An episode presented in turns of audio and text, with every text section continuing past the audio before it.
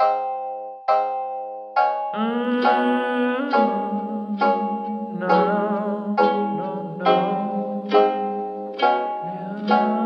HRN.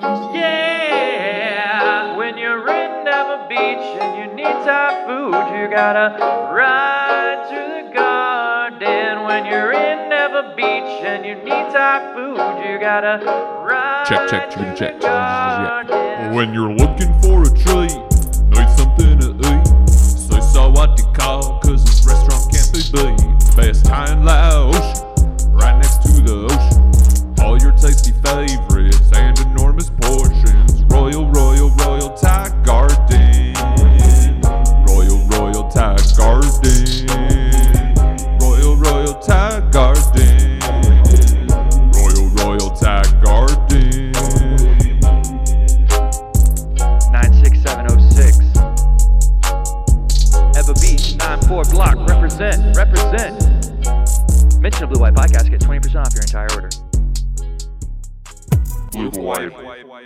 the Blue White Podcast. I'm Josh Michaels. I'm Ryan Little. This is a very big deal. We are thrilled to have two guests on the line remotely today. The first, you may have heard of him, Senator Mike Gravel, a 2020 candidate for the Democratic nomination to be President of the United States. Hashtag Gravalanche. And we've also got on the line Kauai prosecutor Justin Kollar, who is a dear friend of ours, but also a family friend of the Gravels, and he's going to share the story of how they met, and it's very adorable.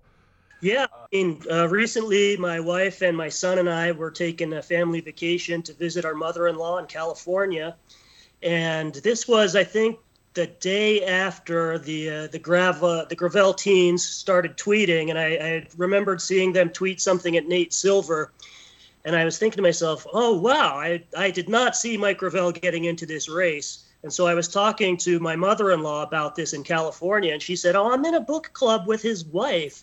Uh, let's see if he can come over later this week and have a little wine and cheese and crackers."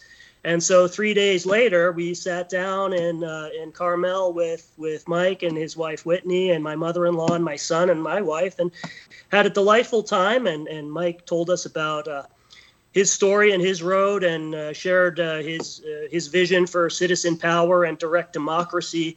And it was just a fascinating conversation. So I'm I'm so happy to help connect him with uh, the folks uh, like uh, Ryan and Josh who have a platform to to amplify that message. And you know, for me, it's it's it, it was a real delightful experience. So I'm just happy to connect everyone. Well, I, I want to add to that that, that not only that, but that uh, the first question I asked Justin when we walked in the room and knew he was from Hawaii, I said, "Do you know Tulsi Gabbard?" and he said, "Yes," and we're good friends. And so I, I said, "Well, I, she's the person I admire the most uh, as a national figure uh, seeking the president, the White House." Uh, I can't tell you how impressed I am with Tulsi. Senator Gravel represented the great state of Alaska in the United States Senate between 1969 and 1981. Before that, he was Speaker of the Alaskan State House. He ran for president in 2008 and was the highlight of the debates, and he wants to do it all over again. So, we're going to start by playing your hashtag Gravalanche launching video. Uh, the audio alone is great, but listeners, if you want to watch it, it's in the pinned tweet on at Mike Gravel's Twitter account. But let's maybe bring up the topic of the day, which is the Green New Deal. How much will this cost? That's unclear. How will we pay for it? Unknown. It's not realistic. Because there's no way to pay for it. It's immoral. The younger generation now tells me how tough things are. Give me a break. No, no. I have no empathy. I'm guided by the beauty of our weapons. I think Medicare for all is one of the possible paths. So I decided I was going to start prosecuting parents for truancy. This was a little controversial in San Francisco. he did ask you yes or no. Would you support no. free college for all? I am not for free four year college for all, no. Human beings are being killed as I speak to you tonight, killed as a direct result of policy decisions we as a body have made. This approach of war on drugs has not succeeded. We've spent billions of dollars on it. And we fill up our prisons to the point where we're the embarrassment of the world. We're supposed to be a democracy. We've got more people in prison, 2.3 million people in prison.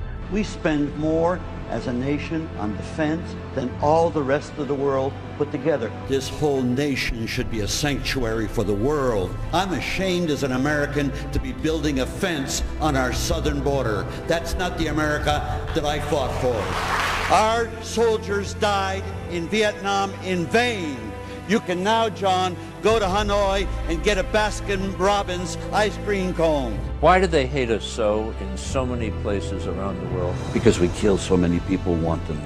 Oh, Joe, I'll include you too. You have a certain arrogance. You want to you want to tell the Iraqis how to run their country.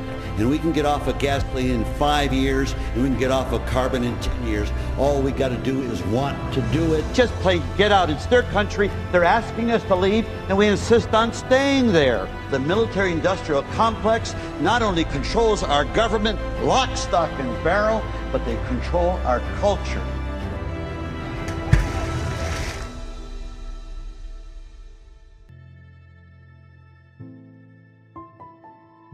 Time to make some waves for change. I'm Mike Gravel, and I'm running for president. All right, so Senator, first of all, b- before we before we dive into the hard hitting questions, how are you doing today? Not too bad considering my age. right on. So here's how the Washington Post described your campaign last week. Gravel, who celebrated his 89th birthday last weekend, congratulations, happy birthday, sir, uh, is not typically included in the count of Democratic White House hopefuls. There's a reason. He initially said he was not really running for president. He was running to get into the party's televised debates, just like he had in 2007 when he emerged from decades of obscurity to hector the Democratic field about the risks of nuclear war. And he was doing so this time at the behest of some perspicacious, I guess, teenage left wing activists whose stated goal was not to win, but to shift the gravity of the party to the left. That has been enough to get Gravel halfway to the 65,000 donors needed to qualify for a slot in the debates, a stronger position than at least a half dozen candidates who say they're actually running. Oh, there's a lot of them. The Gravel Project epitomizes what the primary has become before it can be winnowed down a contest with a clear leader in the polls, former Vice President Joe Biden, a left wing challenger, Senator Bernie Sanders, a few candidates with the money and staff to seriously compete, and a whole lot of candidates who are not being taken seriously. A former senator who is not campaigning in any early voting states, who has outsourced his Twitter account to teenagers, fits right in. So, Senator, it's pretty awesome. Tell us about it. So, why why now and why and why why this? Well, there was no now. I had sort of given up uh, with respect to communicating the importance of making the American uh, voters lawmakers. Uh, and these kids call, called me on a phone, uh, David Oks, and uh, asked me if I'd run for president. And I said, Do you have any idea how old I am? and, and he said, uh, It doesn't make any difference. It's the issues that you that you articulate that's important, and that's why we want you in the in the debates. Now, uh, I was not persuaded by that. What did persuade me was when they sent me a uh, a communication that included research on me and the fact that they were supporting as the primary issues the uh, creation of a legislature of the people. In the same research, uh, they had done research on Tulsi Gabbard and uh, she's the one that uh, I think the most of in the field. And and so when I saw that they were floating um, to me the issue of creating a legislature of the people, that sold me on them because that's what floats my boat. Uh, and uh, then I, they asked me if they could use my Twitter account. And uh, of course, I had the Twitter account set up when I ran for president in 8 mm-hmm. I never used it. I never used a Facebook page. Uh, and so I readily gave them the Twitter. We had a, had a real brouhaha with the, uh, the Twitter management people. Uh, they're using it, but we finally weathered that. And so now the, the kids, I call them my team, the kids, uh, are now using the Twitter account. And I had a friend of mine call me and said, Gravel, well, we didn't know you were t- uh, tweeting so much, but I got to tell you, it looks great what you're saying. And I says, well, what I'm saying is I'm not doing anything. And these are the kids that are doing this. Well, and, and they've done a great job of building your following. I mean, you're you're up to 81,000 followers. It's You almost have a thousand followers for every year you've been alive. wow. 81,000 followers. I'm going to write that. so tell us you mentioned you mentioned your your it floats your boat the vision of the the a people's legislature. So tell us about what that looks like and what your vision is. What what it is if if you if you look at the candidates now and if you look at the history from our founding where the founders uh, were intent on establishing slavery in the Constitution for infinity. And then, of course, our founders were the ones that committed genocide against the indigenous population of the continent. You know, they, everybody's so proud. Our founders walk on water. No, they don't walk on water. Ooh, amen. They in the water. And what they've done is they've set up a structure of government which uh, is ideal for elites and perpetuates that structure uh, forever. And that's what I think should be overcome. And the only way you can overcome it, you, we can say, well, we got to elect good people to office. That's that's a given. That's a given. But but by the same token, you got to take Madison's statement uh, with a grain of salt, and that is that these representatives that we're going to be electing are going to have the highest integrity. They're going to be very responsible to the public interest, uh, and they're going to be great. Well, if you look at what representatives throughout history have been, it's far from great. Oh, we've had some great ones, uh, of course, but but that's not been the norm in uh, in representative government. You've got a lot of Duncan Hunters for every Bernie Sanders out there, right? yes, and then some, and then some. But what I came upon is asking the question uh, how can we make any changes? Everybody campaigns they're going to make changes. They're not. They're talking about implementing policy questions. Mm-hmm. What I'm talking about is a structural change uh, in representative government. And so when you when you look at that, nobody's touching it at all. And what I'm talking about, most of them don't even understand. But when you look at the situation, there's only two venues, only two to bring about fundamental change. One is the government, which really obviously obviously doesn't want to bring about change because this is a device that permits the elites to govern our society. Now, when you look at the people and you what what can the people do? Well, the people are stuck because nothing was ever put in the Constitution to know that they have a a superior right to representatives to uh, to change the Constitution. And now the task becomes how can we enact a, a process that will permit the people to make the decision to, to become lawmakers? Now, laws, that's the central core of civilization. That's the central core of any government. We live by laws. We must either obey the law or repeal the law. Now, there's no provision in fact, the provision in the Constitution is a monopoly for mm-hmm. representatives to make laws. A monopoly. Now, we must break that monopoly. And the way we do that is we come forward with a, a an election, a national election. Let's say the three of you, myself, we form a group. that we call it Philadelphia 2.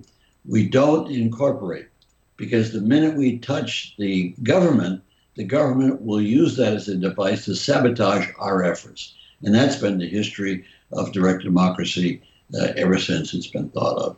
So, so now we have a, a device that we put before the people in a national election. Now that means we got to raise several hundred million dollars to do this. But in this national election, the people will be able to vote to empower themselves uh, and will be able to do what we did when we created our government is to buy into the electoral process that permitted the people to vote on this. So those two elements uh, were used in Article 7 of the Constitution, which said that when when the conventions of nine states ratify this Constitution, it becomes the law of the land.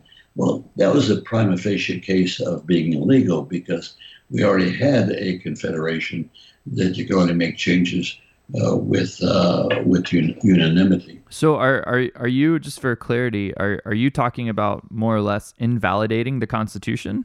No, quite the contrary, amending it, No, no. The, the, the legislative package that I put forth is an amendment to the Constitution and a, a federal act, a Legislative Procedures Act, because to empower the people without putting in legislative procedures, you create anarchy. Because uh, the lawmaking is very serious and it must be done very deliberatively. And that's the structure that various uh, legislatures have, and what, what I've experienced directly, and uh, and what I've devised uh, in in this legislation, which is an amendment and a fe- accompanying federal act. So when you vote to empower the people, you're voting for both of these uh, legislative acts, the amendment and the other. Now, the reason why we don't put uh, the legislative procedures in the amendment, it would just clutter it up. It's just it's just too much. The the the amendment must be very succinct and very general in terms of human policy, but the implementation of that power that the people have must be done with great deliberation. And I go through this process, which is far superior, far superior, and uh, in uh, in all aspects uh, than the present process we have in Congress and in other legislatures. So essentially, what you're proposing is a mechanism to give ordinary citizens a direct voice in the legislation that the federal government acts on.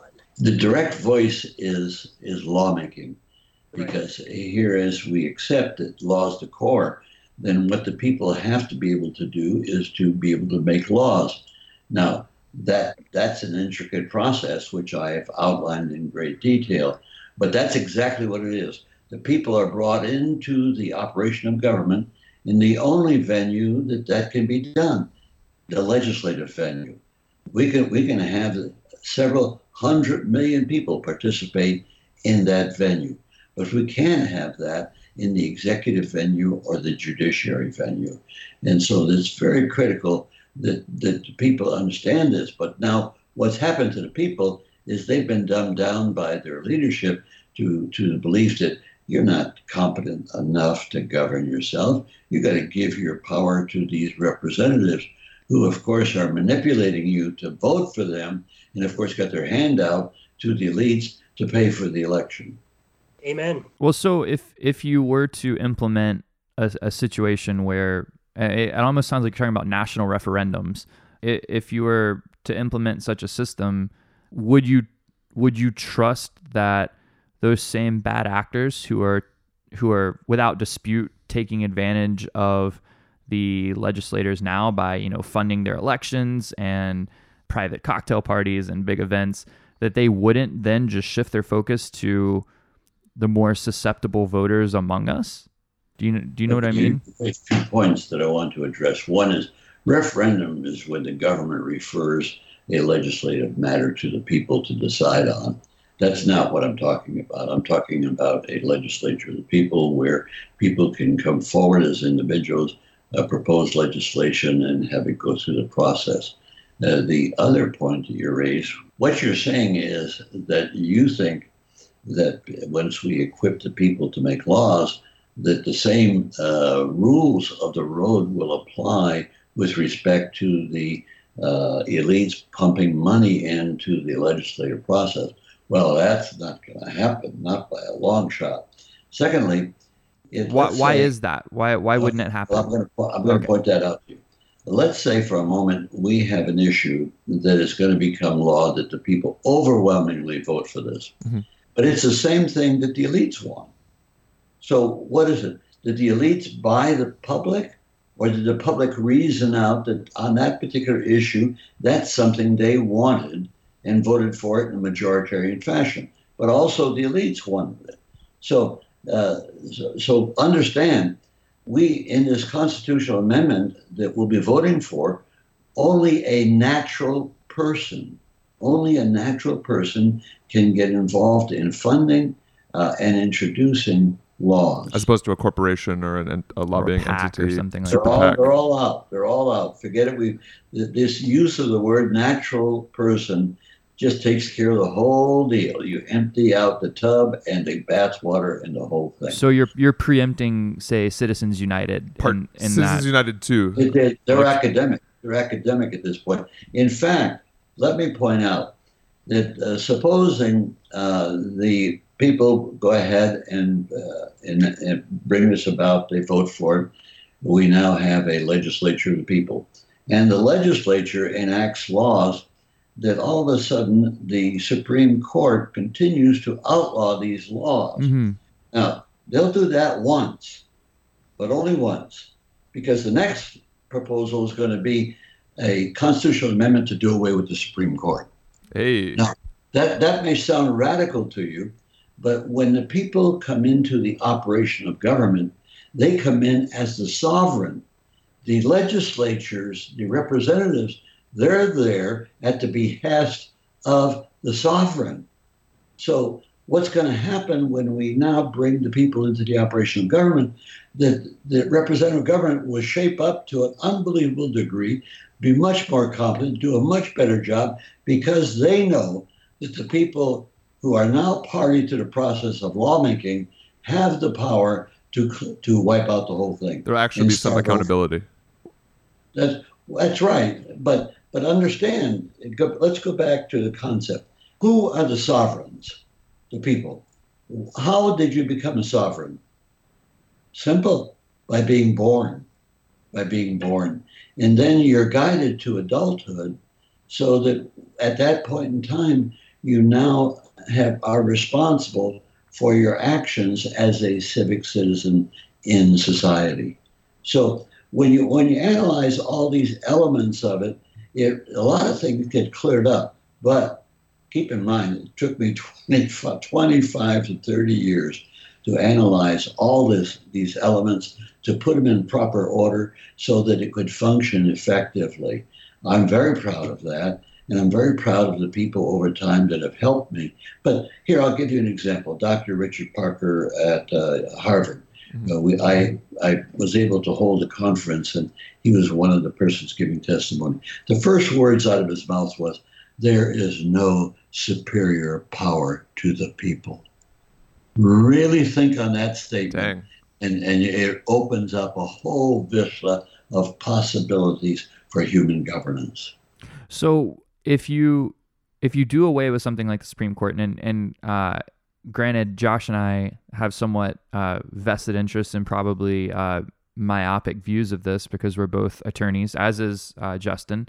If you do away with the Supreme Court and and you have and you have con- you have contentious uh, you have contentious arguments between people about how laws are to be applied, or if the people do enact something truly barbaric. I mean, to take it to the most extreme logical extension, you know, slavery is now legal again, and the majority of the people decide that's what they want. How do you resolve those disputes in your system? Well, one, one thing, we could set up another dispute mechanism. This isn't the only mechanism you have, uh, and, and the participation. I, for one, believe we should have term limits for all judges, meaning that a uh, Supreme Court judge serves 12 years and you're out. Now, at the federal level, you, you have a judge. Uh, if you, the good judges, they would probably get reappointed to the Court of Appeals. So they would serve their 12-year limitation, go to the Court of Appeals for another 12 years, and if and if the best of those groups are appointed to the Supreme Court, then they would have another 12 years. But basically, across the board, uh, these judges would all be limited to 12 years. Uh, and there's nothing wrong with that. I mean, that I, that's an ideal number.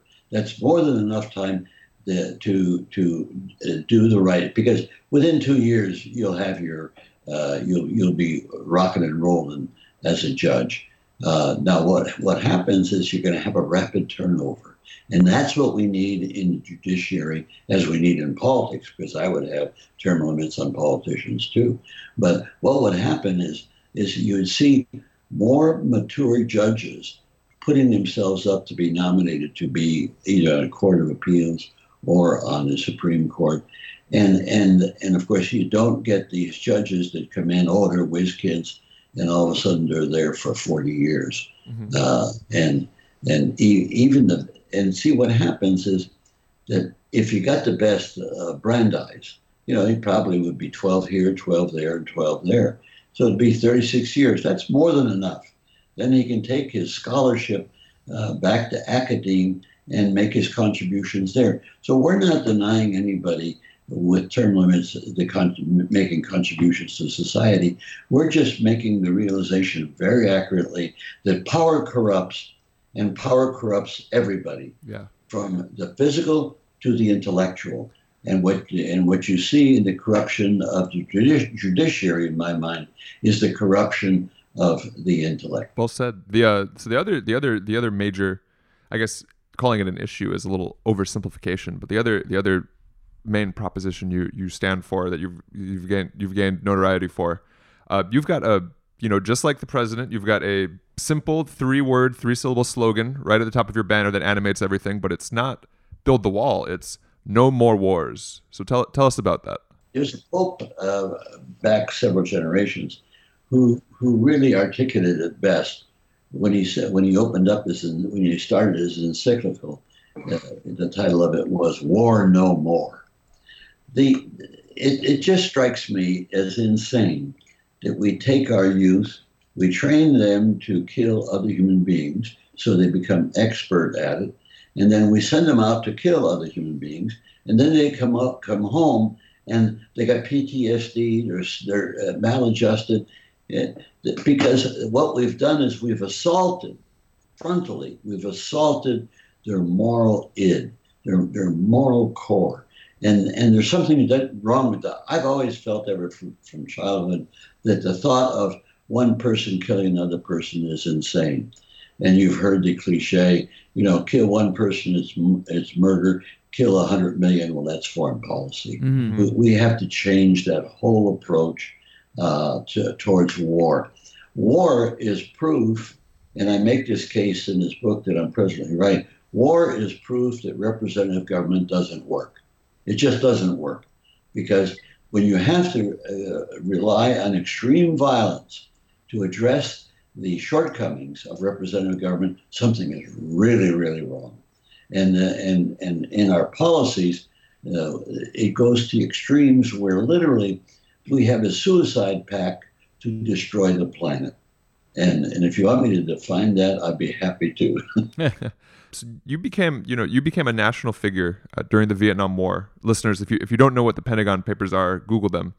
Basically, it just yeah. shows that we were not just bombing Vietnam. We expanded our scope and we're bombing Cambodia, Laos, and all parts of Southeast Asia that we thought were bad. it seems like nothing has really changed. You know, we're in we're in more wars uh, than most people can name. Most people are even aware of the military action going on in you know perhaps a dozen countries approximately. Going on to the, your larger themes here, what does your ideal American diplomacy look like, and how do you dismantle the military-industrial complex when you when you talk about it? the dismantling of, of course, I would rely on Tulsi's counsel in that regard, but I have my own thoughts on uh, dismantling the military-industrial complex. Uh, it one, it's uh, who is a threat to us? The now uh, you're in Hawaii. Uh, you're within on the edge, uh, the eastern edge of the uh, Asian Pacific. But who's a threat to you in Hawaii? You you can't sleep at night because somebody's going to kill you. Who's going to kill you? We did have- have, a we, did, have, a the nuc- false yeah, alarm. nuclear missile false alarm, and I was pretty sure it was North Korea at the time. yeah. Oh, wait a second, but you're wrong. You're wrong. Why would North Korea want to attack Hawaii when it means that North Korea will be committing suicide? Not only committing suicide, they'll be we will be committing suicide by our toleration of them. Let me give you an example how that works. There's eight countries that have nuclear capability. The United States is the only one that I know that has a first strike policy to use those nukes. Now, when you say uh, nukes, what do you mean? If, if North Korea were to attack us, they of course would want to use it with 10, 20, 30, uh, 30 nukes. Otherwise, they're not going to be able to do much damage. The minute they do that, we don't need a retaliation because they have triggered a nuclear winter and we're all going to die. So That was my thought during that nuclear missile false alarm: is we're all going to die. Yeah, but the false alarm is is your own anxiety uh, and the anxiety of the, of the media, which I question in this regard, because the, it, Kim Jong Un has not struck me as a suicidal person, and he's not struck me as he's missed any meals lately. No. as as a, so so our sanctions mean nothing to him. Who suffers the sanctions? And and in my mind, sanctions are a way of war. And so in my mind, we sanction him. Who suffers? It's the poor and the middle class. And so and so nothing changes. He strengthened his position by pointing to us as the enemy. Mm-hmm. No, the way to solve the problem with North Korea is to turn around and sign a peace treaty ending the war that's still being waged. And, and so, why is the United States so reluctant to sign a peace treaty? I don't understand that. I truthfully don't. And does it really advantage North Korea to enter into a peace treaty? That would peace treaty would bind them as much as it would bind us. So th- this is stupid foreign policy. Secondly, uh, I spent about three or four months in South Korea uh, in the last decade, uh, and uh, I've concluded in talking with scholars over there that hey, there's no reason why we need any military troops in uh, in South Korea.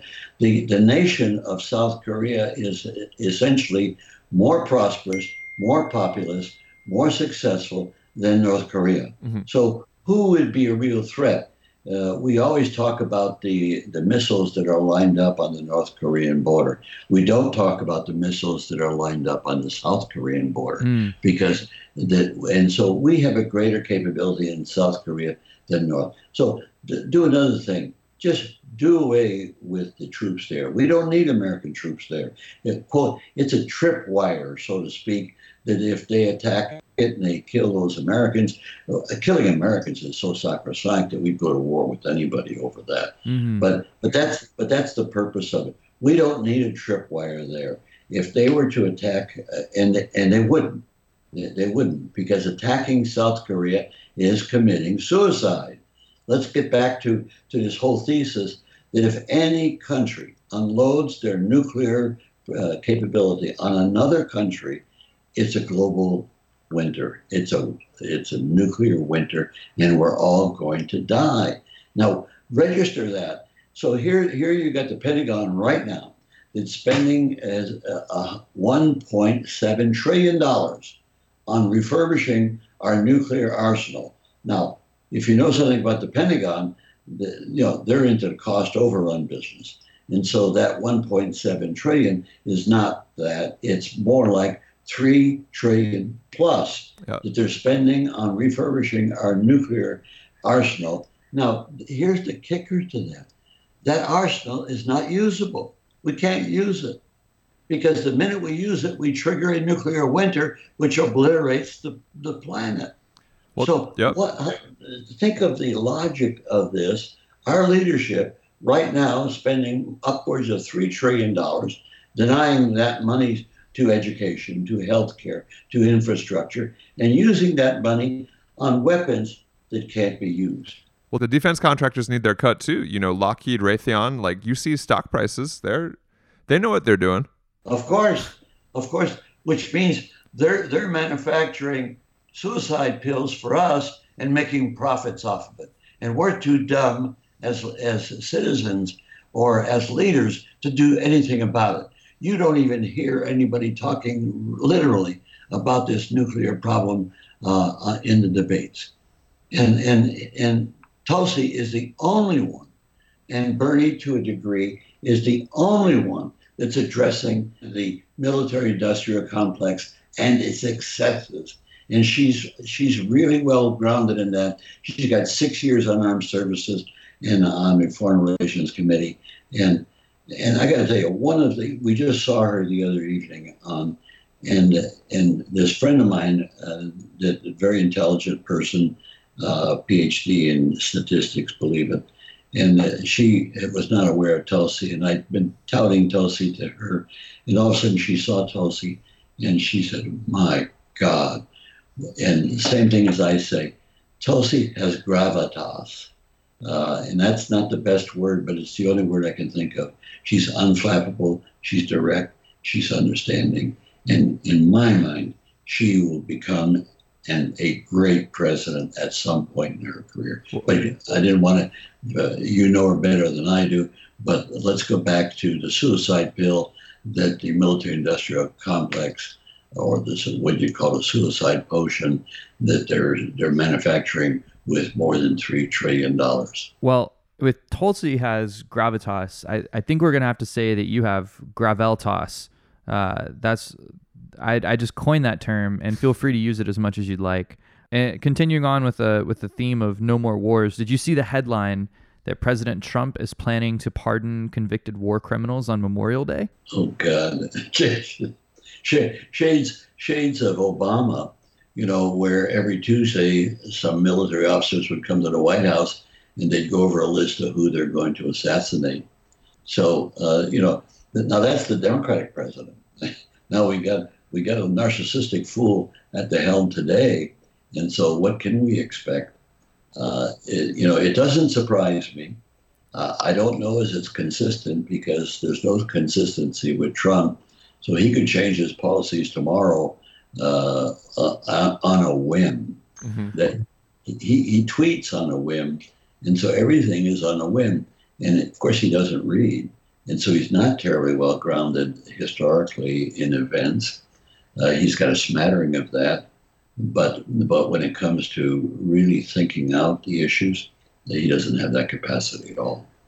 Senator, um, I'm I'm curious. We're talking on the theme again of no more wars. If we were to say, you know, do away with the concept of war, how would you handle something like a, you know, like the ensuing operations that happen in the wake of any of the mass atrocities that we found ourselves in in the 20th century? Like how how would you handle aggression of one country against another? Is war necessary in your mind there or? No no not no I, I don't buy like obama that there's the necessary kind of war. Not at all you're, you're starting down the road with a problem when when you really have to examine examine its origination and that's where the problem should be. I, I fault Woodrow Wilson to a terrible degree. I mean, he he really has plunged society into interminable wars when he went into uh, the First World War. But understand, and of course, the product of the First World War was a slight maturation in creating the League of Nations, which was poorly structured. Mm-hmm. And then after the Second World War, you had the creation of the United Nations, which also was poorly structured because Roosevelt focused on the ill of colonialism and not the ill of national state, nation state determination. No, what has to happen if you're going to have peace, and it's the only way you're going to have peace, is you can take a page from our book, you can take a page from the British book. Our book is very simple that when the when our uh, colonial confederation in the uh, 1760s and 70s was falling apart uh, when New York was going to war with with uh, Connecticut and you name it. They each had they coined their own money. They coined they were all sovereign, and and the system wasn't working. And who were going to be the most damaged? That would be the people of wealth, the leaders, because they got more to lose than the people at the bottom who are poor. Mm-hmm. So what did they decide to do? they were constricted by the lack of sovereignty or the, the excess of sovereignty at the nation state level. So, what did they do? They formed a federation. That's what's called the United States. And they formed a constitution and denied, uh, they should have denied totally states' rights, but they essentially denied the, the, the power of the states to go to war, to coin money, to all of that was limited. So now if you look at the world and you see what's what where we're structured, and you say, "Well, I want peace," because you raise the question, "Crazy, crazy Charlie over here is going to attack Crazy Jane." No, what you do is you have to have a form of global governance uh, to, and then what would happen is that the nation states, as they would enter into this, now this could be done very simply by a majority of the OECD countries because when you have a majority of OECD countries, you control the world totally, totally. So now what you would do is as the OECD countries come in to this new organization which we'll call the United Nations. The problem is we'll take away the veto power of the Security Council so that nobody has veto over the whole thing. We would take the General Assembly and turn it into a real democratic process where representation would be based upon population. And then we would have a quote, a kind of Security Council or an executive chamber wherein uh, the, the policies, the detailed policies will be developed. And so now a country coming into this situation w- would have to come into because the majority of the OECD countries, which is the global economy, either you stay outside and starve or you come in and adhere to the new criteria. The new criteria would be that you would cede all of your uh, war making powers and all of your war making artillery. So the United States, with our 100 plus bases around the world, well, we would close those bases and turn them over to the new United Nations. And we would then see, so the United Nations would have an Air Force, an Army, and a Navy. They don't have a Navy, they don't have an Air Force, they just have a blue helmets, which is very inadequate to deal with the with the altercations that take place on the planet. So with this power ceded, now you'd say, well, God, uh, these rednecks, we're, we're Americans. How dare we even think that we're going to give up these, uh, these powers? Well, we did it in 1777, 78, and uh, 1786. So what's so magic about giving up those powers today? And uh, but that's the only. There's no other way to bring about world peace. That's the only way to do it is to have a world federation where the war making capabilities at the nation state level have been taken away from the nation states. And that these war making capabilities, or I would prefer to call the policing capabilities, would now rest with the United Nations, extremely reconstituted from its present structure. Well, so But- how would you how would you compel? I mean, I, I know you said you'd leave if if you took the OECD countries and they were the first uh, ratifiers of this new global governance structure, um, that you would leave the others out in the in the cold. Uh, I think I think you said leave the others to starve, and and I have two questions on that. The first is if we're taking away war, and I believe you said earlier that sanctions are a form of war, uh, aren't you therefore kind of committing war or, or you know waging war on these outlier countries? And then secondly, um, how do you compel a, a state with a enmeshed governmental structure that is completely antithetical to the idea of of democracy, uh, direct democracy, representative democracy, what have you, like China, who also happens to be the largest manufacturer of goods in the world. That you know, if we if we everybody turned away from them, it would hurt us as much as China. Well, first off, uh, you, the only answer to that question is uh, uh, analyzing a, a parallel of history. That's the only thing you can do. So, what caused Connecticut to accept uh, the, uh, the the new federated, the new structure of our country, where where Connecticut could not coin its money, could not be uh, totally free to perform every kind of trade activity it wanted. Uh, so, what what happened then? Was there some magic moment that uh, that all of a sudden you had a, a burst of sanity? Although it, it was it had clay feet because that burst of sanity included it included slavery and, and other mm-hmm. aspects. So so no, the, the parallel is there. The parallel is there. Once you take away the sovereign the, the, the nation state sovereignty, which is pre- presently viewed as unlimited, once you accept that theory that you cannot have nation state sovereignty unlimited because it will destroy the planet. Now, for for you, you, you obviously, and I agree, what's it going to take? Because nobody that I know in the government is talking about this. Well, and, and elites are, are pretty reluctant to normally cede any sort of power. And especially when you start adding in the, the cultural the cultural friction of, you know, Brunei ceding power to a global government when they're a very restrictive form of, of we're currently governance. we're currently focused on it sound it sounds like on President Trump is currently focused on getting uh, Maduro in Venezuela and the Ayatollahs in Iran to cede power. So we don't know what's going on with that. Sure. So Well, but that's irrelevant. That, that's irrelevant to what I'm talking about. What I'm talking about is is a voluntary decision by the a, a ma- major number of people in the world who happen to be the wealthiest, uh, and that includes the uh, elites, because it was the elites that made the the uh, the change in our government in 1787. The elites were at the convention, and so they made the decision to take away this power of the states that they were elites in and transferred their elitism into a federal process.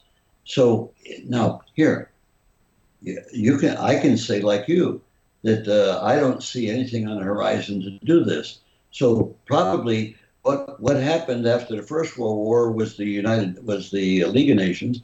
What happened after the Second World War uh, was the United Nations. Do we need another global uh, cataclysmic event to be able to mature as a society that we have to outlaw war by creating a federated global government? It feels like we're heading that way.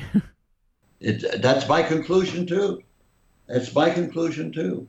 That uh, that there's going to be some kind of a cataclysmic event, it, and it could be it could be the onrush of the environmental problem because that's suicidal too. It's just that it's over a longer arc of history uh, to commit suicide. And now the other, which of course the whole digital situation, which really we, we've we used to just have two elements to a suicide, and that was the nuclear and the environment. Now we got the digital. We got three elements that could take us to a suicide level at the planetary level. Now, if if this were to happen and we were short of that, then that's the cataclysmic event that may cause the world to to all of a sudden, all of a sudden mature, and it'll cause the elites of the world because it was the elites of the United States that chose to create a government uh, that they control. Now, what we would have, it, what's possible, and I fantasize over this, and it's a fantasy, nothing more than that at this point. if we were to empower the American people to make laws, what would stop them in their wisdom to say, "Hey, let's let's move this to the to the global level"? If the technology is uh, is available for us, and uh, and this is what I uh, not only imply but I certify that uh, the technology is there for the people, a nation of about 300 million people, to make laws in partnership with representative government. Then why not have this same technology a- able for the people of the world to make laws? One of the shortcomings of European Union was that it's a top-down mm. problem, and very very good. I, I applaud that. It was top down. But what they never were able to do was to transfer the elements of that top down power to a bottom up power. And that's the reason why you see such frustration in Europe over uh, should we or shouldn't we be party uh, to the European Union. I think they should be party to the Union. And maybe what this Brexit problem is going to do is to generate a re-examination of the structures that they're employing and make them more bottom up. One of the ways that that could be done is empowering the people to make laws. So shifting shifting gear to last set of questions. Uh, you know, we're talking we're talking about digital suicide and short-term cataclysmic events. Uh, the, the Democratic primary of 2020. So we've heard about your, we've heard your thoughts on you know Tulsi and a little bit on Bernie. Uh, let's talk about some of your other competitors because we just wanted to get your Say Get Mr. view. Joe Biden. Well, Uh, Joe's a nice guy. I served with him. I know him very well, uh, and he's a nice guy. But uh, what a nice guy is not a criteria. Of course, it is. The media makes it a criteria, but in point of fact, it's not a criteria for choosing a leader. What you choose a leader for is what the ideological beliefs that person has that the, that person would implement once uh, once he's in power. And Joe, if you look at his record, uh, is terrible. Has a terrible record. Preaching to the choir on that one. Okay, good. And we don't need to go on beyond that. But what what will happen is that The only reason Joe is getting all this attention is because he's not a threat. In fact, it's worse than he's not a threat. He's a puppet of the military industrial complex. Why does Buttigieg uh, get all this attention? He's not a threat to the military industrial complex. Why is it that Tulsi and Bernie, now Bernie has traction because he's maintained it from the last go around, but uh, why does Tulsi have such tra- traction difficulty? Obviously, she's a threat to the military industrial complex, and mainstream media is not going to pull her forward as mainstream media is trying to do with Biden and Buttigieg and, and a few. Uh, but basically, those are the two that mainstream media is pushing forward uh, at the behest of the interest of the military industrial complex. So, speaking of, you, you mentioned Pete Buttigieg. You were in the new in the news last week. Um, you said you misspoke. Uh, this is I'm quoting uh, The Hill. Uh, that you you misspoke when you said that 2020 presidential hopeful Pete Buttigieg mostly campaigns quote on the fact that he's gay.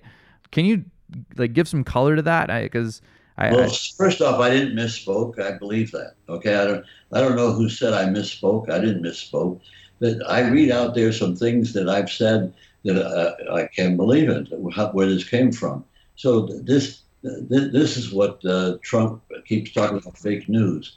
So no, I didn't misspoke. There's no question that was a, a major element in him raising money, and and there's good reason for it.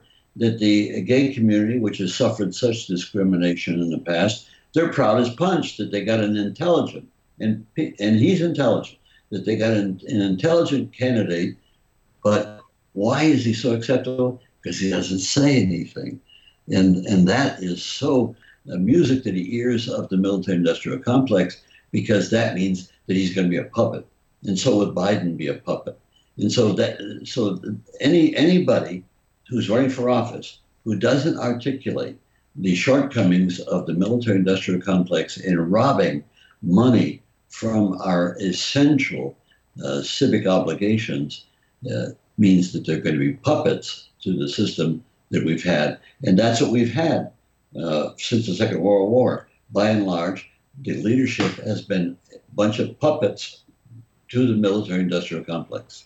I, I, I guess I, I would just want to follow. I mean, if I can paraphrase what you're saying, it, it sounds like you're saying that you're you're not begrudging Buttigieg for being gay and being out as a candidate, but more that that the fact is that you're saying it's, it almost sounds like you're saying his policy platforms aren't substantial enough on their own that more that his number one draw is that he's gay. And, and I think you had a is is that kind of right am I am I understanding no, that? no, no. first off uh, you know I, I, resent it that he's that uh, he's made a big issue of this. Uh, it's people like myself that for 30 years, 50 years, when I was in the Senate, that I would make statements to gay people come out of the closet and fight for your rights. Uh, I was the only one, the only one a decade ago that was calling for the legitimacy of same sex marriage. Now, I was the only one, and I was in the parade, the gay, the gay rights parade in San Francisco. I didn't see Buttigieg. I looked around and I didn't see him there. So I sort of resent that people like myself that we're straight put our our careers on the line to bring about justice for them and their civil rights. And now they would just say, well, maybe, maybe uh, Gravel, uh, you know, is a little weak on this area. Hell no, I did more to bring about uh, a revolution in our thinking with respect to LGBT rights than did Peter. Uh, and so what I resent about him, and and I made this comment, which was more of a reflection on the situation. But what I resent about him is that he thinks that the commutation of Chelsea Manning's sentence of 35 years was a mistake. Boy, I don't know where he, where the hell he's coming from. I know he's been in the service. I'd like to see him talk about the details of his service, but there's nobody that I know of uh, who's been superior she, she was superior to Ellsberg, myself, and a whole host of others in releasing secret information that showed malfeasance and criminality on the part of American military forces. And so that's patriotism in my mind. and and so for for her to get uh, sentenced to under the Obama administration, who did more to prosecute whistleblowers than any other president in our history, and so he must have had a pang of guilt to com- commute her sentence. And now, of course, she's in jail because she won't testify before a grand jury uh, to questions they might have about Julian Assange. Uh, and he's the other one. Uh, and uh, Julian Assange and Snowden. So Snowden, Assange, and Chelsea Manning, in my mind, are the greatest heroes we've seen in the last generation. And uh, and so for for Peter to make a comment that uh, there, there's something wrong with this person who just had a sex change uh, operation in, in in prison, and there's something wrong where he thinks that she did wrong by telling the truth to the American people. Whistleblowers are the only thing we have that's saving our democracy right now. What more can I say? Well put. Yeah, I, I, I don't think that I don't think that Josh or myself uh, disagree that. Oh no, I can tell you don't disagree. Otherwise, you wouldn't be having me on your program. yeah, well, we, we certainly don't disagree that uh, that Chelsea Manning is uh, an absolute martyr right now. That she's being tortured and has been tortured uh, at the hands of the military-industrial complex, and to provide red meat for uh, the bases of uh, various people who haven't done enough to end foreign wars. I would I just wanted to clarify the comments on Buttigieg because as a as a millennial voter, um, I didn't I don't personally feel that he's his primary position has been oh I'm gay and that's why I'm important. It's been as I've seen it, it's been more of a I'm fantastically brilliant. I'm eminently capable of doing this this job. I'm certainly better than who you've got in there right now. And I wanted to get I wanted to get some nuance on the letter that had been published because I had a hunch that it wasn't as it wasn't intentionally trying to be uh, it wasn't intentionally antagonistic of the gay community as I think the media painted the it media, to be. if certainly oversimplified. Yeah, the, I think the I wanted to get nuance on the position, and nuance isn't popular, and it's and it's tough to ask questions about because you know every person has their own their own thoughts and their own processes they go through. But thank you for thank you for developing that a little bit more for our the listeners. reason why I'm so candid on that is because my record is is so uh, so extreme. Uh, you know, the the. the I mean, the- you read the Pentagon Papers into the congressional record. You, you're you've never been yeah. one for small actions. Your credit, yeah, your credentials are pretty, uh, pretty legit. Yeah, that's right. My uh, the uh, my bona fides. Better word. Yes, go. thank you. Yes. uh, is is unquestionable, and so so I feel that I'm able to to uh, make observations that are accurate uh, and they're not malicious. But uh, the observation that really bothers me is his attitude towards a person who, uh, if you look closely, uh, is more of a patriot than anybody on the scene. Because when you when you are sworn into office anywhere within the American establishment, you, you you swear to uphold the Constitution of the United States, not the generals, not the admirals.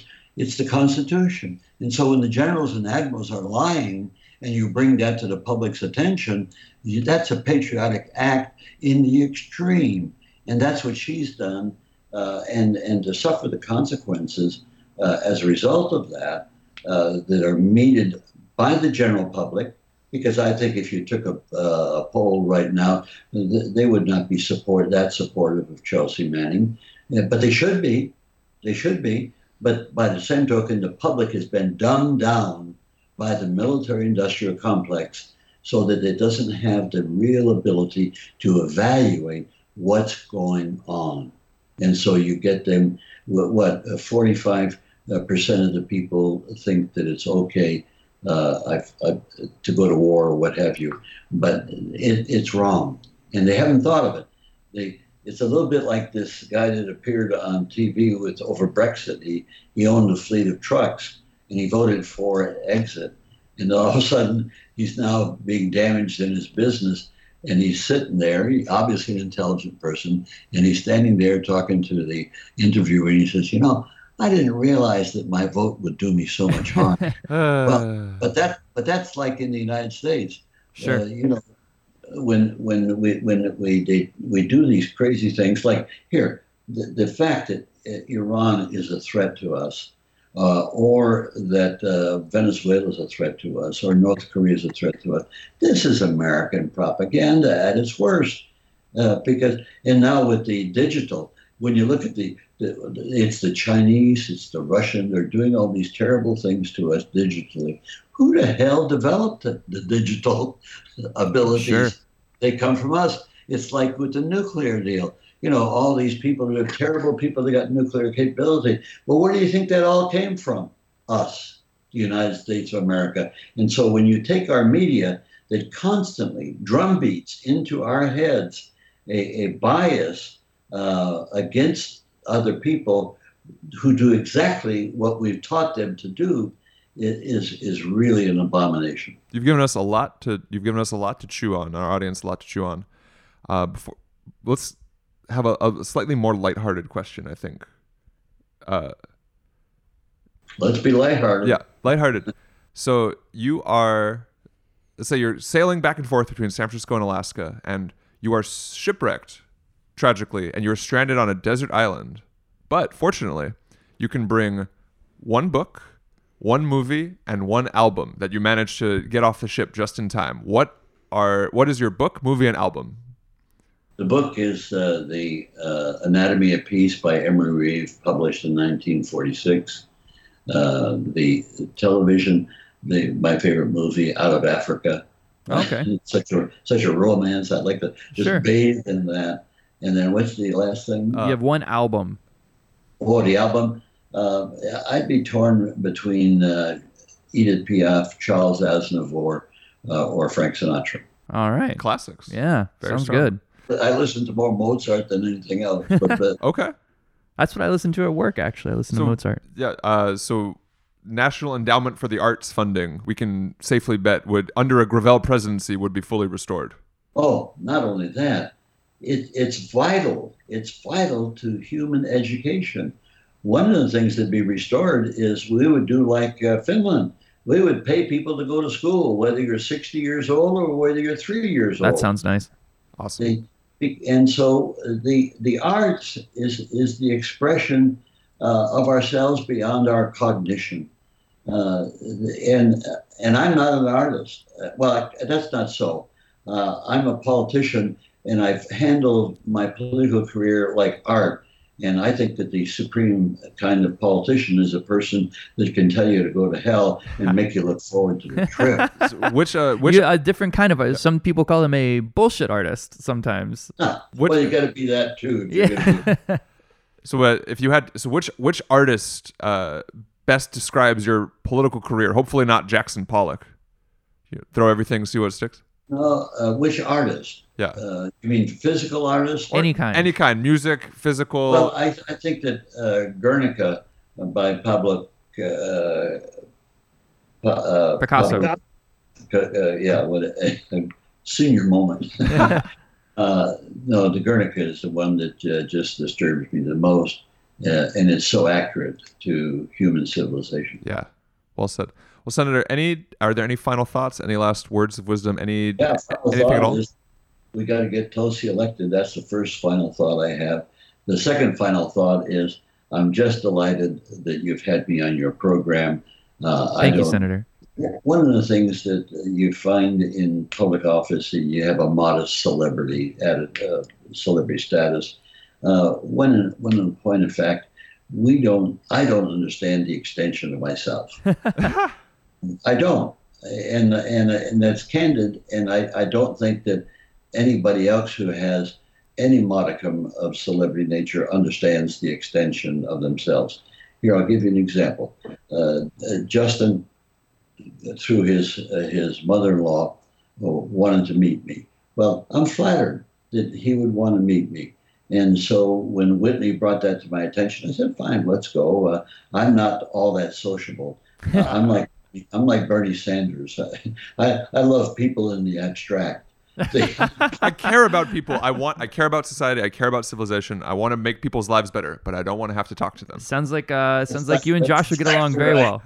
And and and you know something, and it's it's with that attitude that you can become a little more creative Yeah. in the abstract, and that's what I've landed on th- this answer, and and I fully understand and accept that the that, that the position I have in bringing the people in as lawmakers is the answer to global governance. Period. I had a photographer uh, come to the house the other day, and he is a the kid wasn't 29 years old. He's from Hollywood. He does photographs for the stars and uh, big deals, and so he was hired by our kids in New York to come in and come in and photograph me. He walked in the door and said, he's got all his paraphernalia, and he says, "Senator, you got it." And the minute he said that, I knew what he meant, and and I've experienced this uh, many times in my life that some people, when you bring up the fact that the people have, there's only two venues, and it's the people that count, and and they get it. You don't have to explain it to them; they get it. And at some point, when we have this election, uh, we'll have we'll hit critical mass, and when that happens, Katie, bar the door. The the elites won't be able to overcome and overturn the will of the people once they have a vehicle to express it. From your lips to God's ears, ladies and gentlemen, Senator Mike Gravel. Thank you again, Gravel Senator. Hashtag, Gravel Gang. Yeah. Folks, we need to get him on the debate stage. If you want to donate, how can they find your One dollar. website? One dollar. One dollar, dollar. that's all you need. Where do they Where do they find you? Uh, MikeGravel.org. Mike. O-R-G. That's G R A V E L, MikeGravel.org. Uh, thank you again, Senator, uh, so much, and hope see hopefully, you on stage. yeah, best of luck. Thank you, thank you for having me. Thank And you, I- Senator. I- Very and I grateful hope for to your visit time. the paradise of Hawaii uh, within the next uh, year. If so. you do, Come on out. drinks are on us. Yep. well, Aloha. I'll check. I'll check in with Justin if I do. Okay. Very Thank good. you, Senator. Thanks, Thank you, sir. Senator. Thank you. Bye bye. Blue Hawaii.